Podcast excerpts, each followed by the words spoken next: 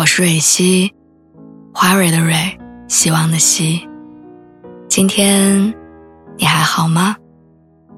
你可以在微信公众号和微博中搜索“蕊希”，每天晚上我都会用一段声音陪你入睡。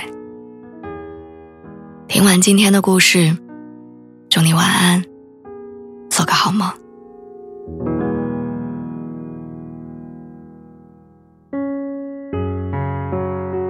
我之前在网上看到了一个岳云鹏的采访，他在采访中讲过一个故事，说很多年以前，岳云鹏想要给父母一个惊喜，于是没有跟父母提前打招呼，背着包，拿着刚发的工资，坐着长途汽车偷摸回到了家。他心想，父母见到他的时候一定非常开心。等他回到家，看见家里的大门是敞开的，母亲背对着他洗衣服。岳云鹏喊了一句：“娘，我回来了。”他妈妈扭头看见他，站起来就问他：“你啥时候回来的？”岳云鹏说：“我想给你个惊喜。”结果他妈连说了三个“不中”。他说：“如果你提前一个礼拜跟我说你要回来，我能高兴一个礼拜；你提前一个月跟我说你要回来，我能高兴一个月。”想起《小王子》里有句话。如果你说下午四点要来，我从三点就会感受到快乐。成年人的生活里是需要盼头的。今年的清明节放假很特殊，它就是在一个普通的周三放了一天假，没有调休，也没有跟周末连在一块儿，就只是周三休息了一天，但却得到了网上很多人的支持。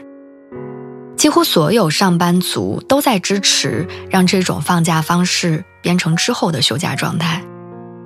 上两天班休一天，再上两天班就到周末了。光是想想就觉得生活很有盼头。朋友家的小孩子前段时间过完两岁生日，在他成为母亲的这两年，我听他讲过最多的话，就是没有自己的时间。姐妹定期的约会，她一再爽约，就连微信群聊也总是跟我们这些人有时差。手机要等到孩子睡着的间隙才能看，出门约朋友要等到孩子送去爷爷奶奶家才可以。他总是会抱怨这样的日子何时才有头儿每天生活的盼头就是晚上，孩子睡觉了，他可以把没看完的剧追一下。可以把没及时回的消息回一遍，瘫在沙发上，连泡脚都是悠闲的。后来有人告诉他，等孩子上了幼儿园就好多了，上了幼儿园的小孩没那么难带。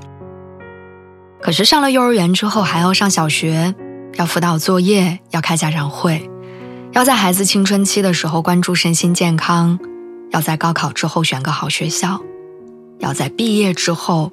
找份好工作。人们之所以说孩子上了幼儿园之后会好带一些，也仅仅只是和眼下二十四小时离不开人的状态比，要好上一点。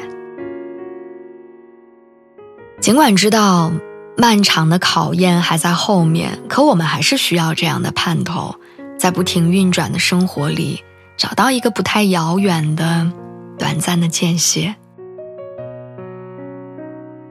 我在网上看到了一个网友分享的故事，他说他每个月都会找一个酒店住一个晚上，也不一定是要很远，就是想离开自己熟悉的环境，目之所及都是陌生的景色，他会有一种我已经抛去了昨日的感觉。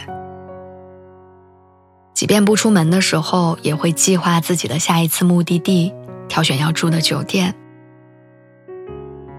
好像人长久的待在一间屋子里，做着同样的事情，度过着差不多的生活，真的会很容易陷入一种人生不过尔尔的焦虑中。于是这时候你需要一些盼头，哪怕他们是很细小的。我想跟你说，越是身陷囹圄的时候，越要跟自己紧密联系，放下你对于生活的敌意。接纳和理解自己的需求，你需要自己为生活制造一点惊喜，然后你会发现，你可以留出喘息的时机。在硬碰硬的对决中，我们可能不是生活的对手，但聪明的人会用另外一种方式获得胜利。